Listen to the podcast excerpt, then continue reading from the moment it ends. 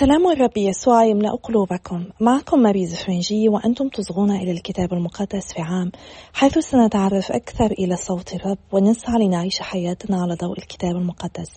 نحن مستمرون في قراءتنا من سفر التكوين إلى سفر الرؤيا.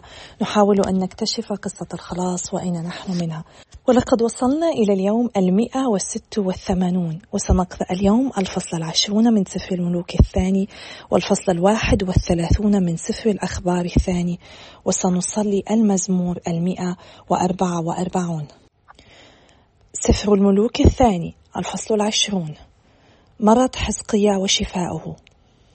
وفي تلك الأيام مرض حزقيا مرض موت فأتى إليه أشعيا بن أموس النبي وقال له هكذا يقول الرب نظم أمور بيتك لأنك تموت ولا تعيش فحول وجهه إلى الحائط وصلى إلى الرب قائلا أذكر يا ربي كيف سرت أمامك بالحق وسلامة القلب وكيف صنعت الخير في عينيك وبكى حزقيا بكاء شديدا ولم يكن اشعيا قد خرج من الدار الوسطى حتى كان إليه كلام الرب قائلا ارجع وقل لحزقية قائد شعبي هكذا قال الرب إله داود أبيك قد سمعت صلاتك ورأيت دموعك وها أنا ذا أشفيك وفي اليوم الثالث تصعد إلى بيت الرب.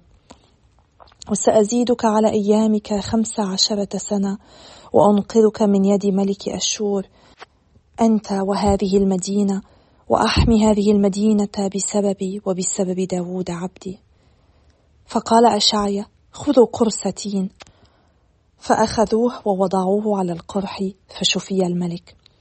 وقال حزقيا لأشعيا ما الآية على أن الرب يشفيني؟ فأصعد في اليوم الثالث إلى بيت الرب. فقال أشعيا هذه آية لك من قبل الرب على أن الرب يحقق القول الذي قاله. يتقدم الظل عشر درجات أم يرجع عشر درجات؟ فقال حزقيا أما تقدم الظل عشر درجات فأمر يسير لا أن يرجع الظل إلى الوراء عشر درجات. فدعا أشعيا النبي إلى الرب فرد الرب الظل إلى الوراء من الدرجات العشر التي نزلها في درج آحاز. سفارة مروداك بالأدان. وفي ذلك الزمان أرسل مروداك بلأدان بنو بلأدان ملك بابل رسائل وهدية إلى حزقية لأنه سمع أن حزقيا مريض. فاستقبل حزقيا الرسل وأراهم كل بيت نفائسه. من فضة وذهب وأطياب وزيت طيب وبيت آنيته وكل ما وجد في خزائنه ولم يكن شيء إلا أراهم حزقيا إياه في بيته وفي كل سلطنته.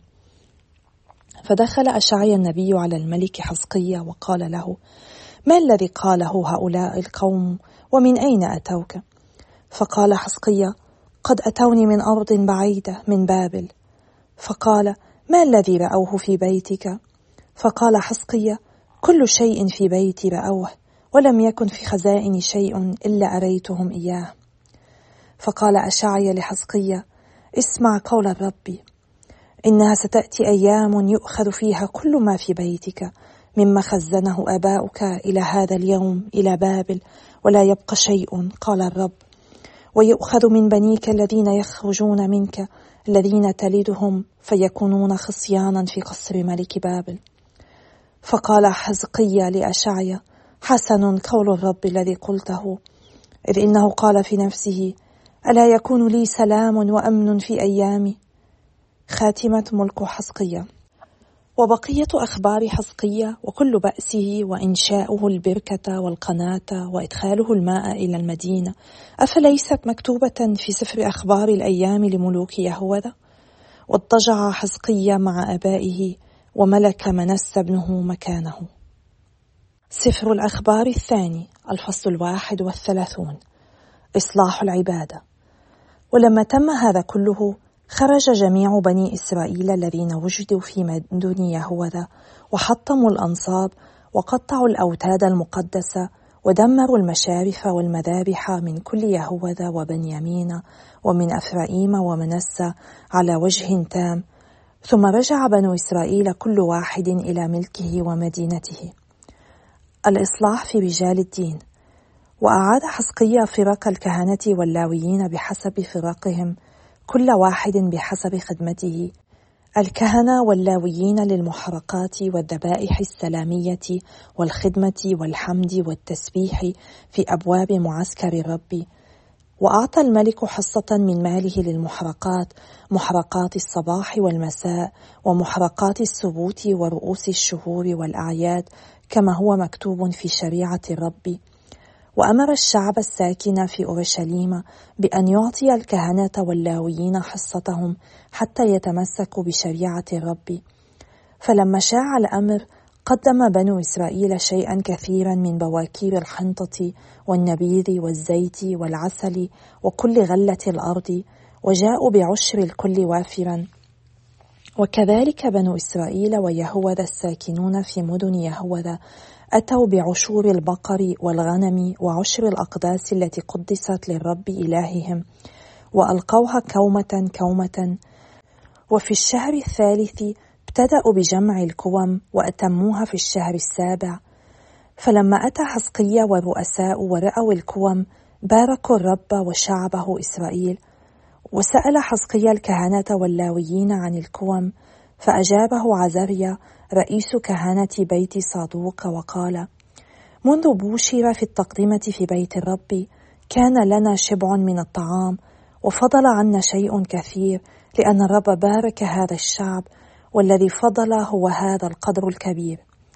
فأمر حسقية بتهيئة مخادع في بيت الرب فهيئوها وأتوا بالتقادم والعشور والأقداس بأمانة وكان عليها كنانيا اللاوي رئيسا وكان شمع أخوه معاونا. وكان يحييل وعزريا وناحة وعسائيل ويريموت ويزباد وأليئيل ويسمكيا وماحة وبنايا مناظرين تحت يد كنانيا وشمع أخيه بأمر حسقي الملك وعزريا رئيس بيت الله. وكان قوري بنو يمنة اللاوي البواب جهة الشرق على قرابين الله الطوعية لتوزيع تقدمة الرب وقدس الأقداس.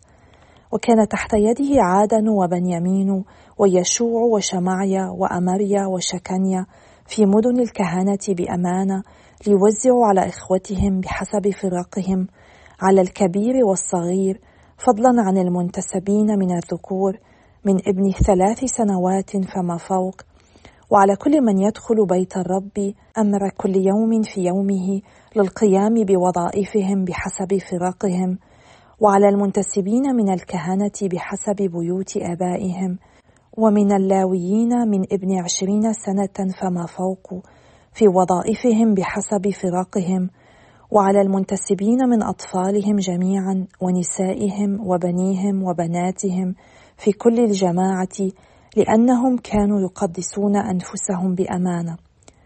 وأما بنو هارون الكهنة الذين في حقول ومراعي مدنهم في كل مدينة فمدينة فعين منهم رجال بأسمائهم ليوزعوا الحصص على جميع الذكور من الكهنة وجميع المنتسبين من اللاويين.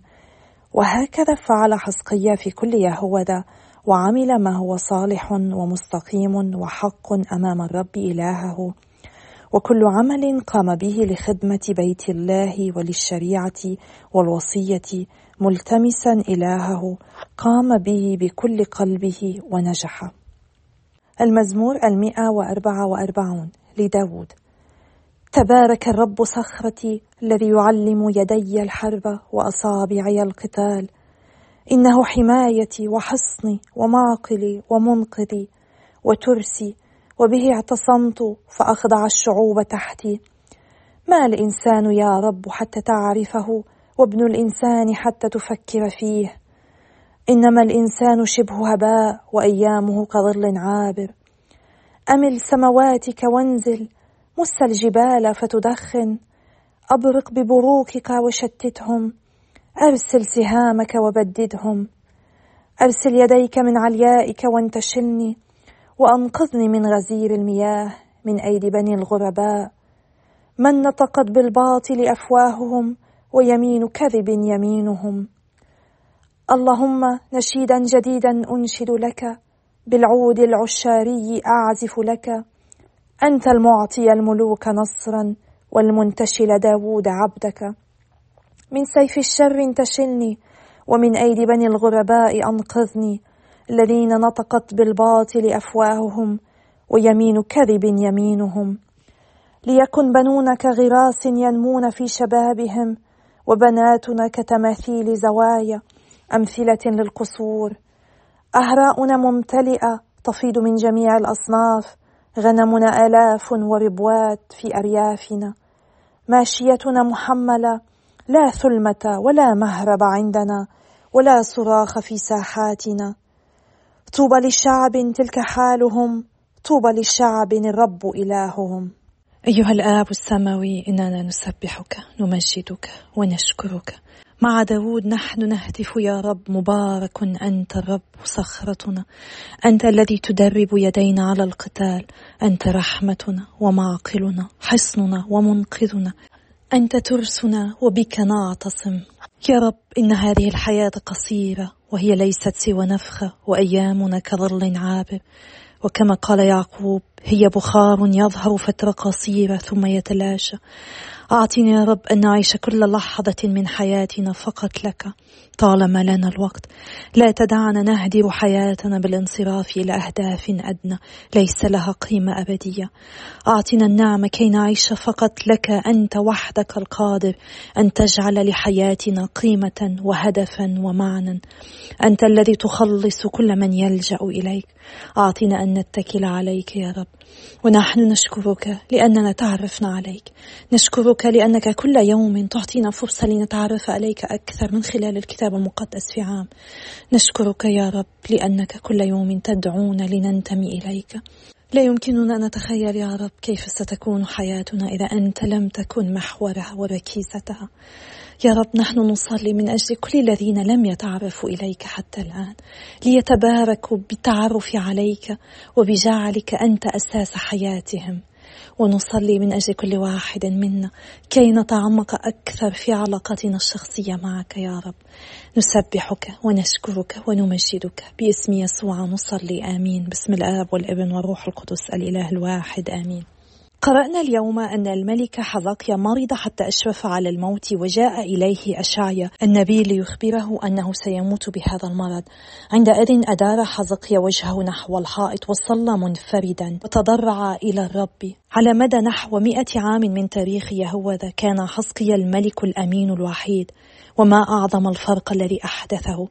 بسبب إيمان حسقي وصلواته شفاه الله وأنقذ مدينته من الأشوريين وأعطاه خمسة عشر سنة.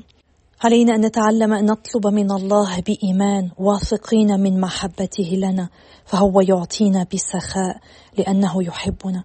ولنطلب شفاعة القديسين لأن لهم مكانة كبيرة عنده وهو يفرح بصداقتنا لهم. الإيمان والصلاة متى كانا عن إخلاص ويتجهان نحو الله الواحد الحقيقي يمكن أن يؤديا إلى تغيير أي موقف كما حدث تماما مع حزقيا. وحزقيا قد سأل إذا كان هناك علامة يعطيها له الرب تؤكد أنه سيشفى. فيستطيع القيام والذهاب للصلاة في بيت الرب الأمر الذي يشتهيه قلبه. وقد كانت العلامة بارتداد الظل إلى الوراء عشر درجات وهذه العلامة لها معنى عميق. هي تعني أن الله قادر على تغيير نظام الطبيعة لأنه هو الإله خالق كل شيء ضابط كل شيء يستطيع أن يفعل كل شيء حتى المستحيل. لاحقا عندما وصل مبعوث من مابل سعى حزقيا لإثارة إعجابه وأظهر للمبعوث بحماقة كل كنوزه وأسلحته.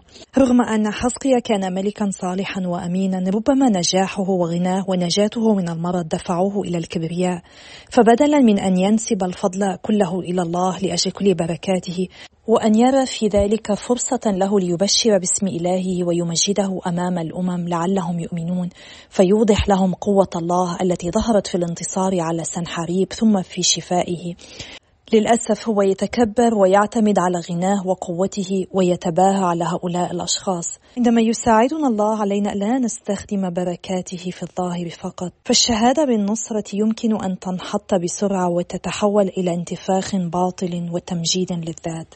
نرى أن حزقيا هنا لم يلتجئ إلى أشعيا النبي ليطلب مشورته لكنه تكبر اعتمد على قوته وارتكب خطأ بخه عليه أشعيا وأعلن له عقاب الله بسبب كبريائه وعرضه غناه ومجده. سيأتي وقت يحملون كل غناه وما ادخره أباؤه الملوك السابقين إلى بابل. بل وأكثر من هذا لن تسلب بابل فقط غنى أورشليم بل ستأخذ النسل الملكي ليصير عبيدا عند ملك بابل.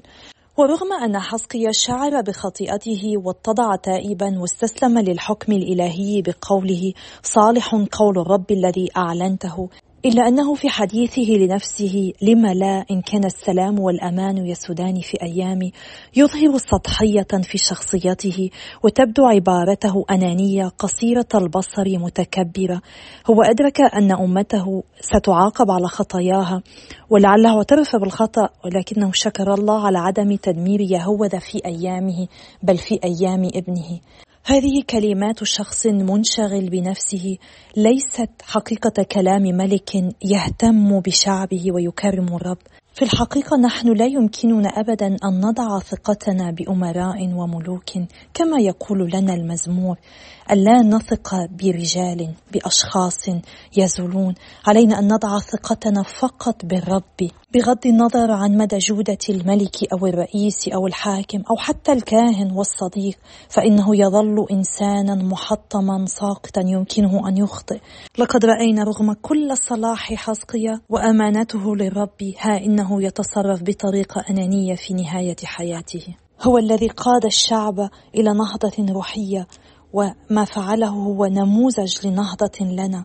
هو الذي أعاد العبادة الصحيحة في الهيكل مما شجع الناس على التسبيح والتمجيد للرب. وفي عمله الصالح هذا هو قد نظر إلى احتياجات كل الأجيال الحالية والسابقة. وفي هذا دعوة لكل واحد منا لأن ننظر إلى احتياجات الآخرين والأجيال الآتية. في هذا دعوة لنا لكي نصلي للأجيال الآتية للذين سينضمون إلى مجموعة الكتاب المقدس في عام في السنين المقبلة وسيصغون إلى هذه التسجيلات. فلنصلي من أجلهم ولنستمر بالصلاة من أجل بعضنا البعض. كي نتابع هذه المسيرة مهما توقفت أنا أصلي لكم وأتشكركم على صلواتكم وإلى اللقاء غدا يوم آخر إن شاء الله. لهم وهم.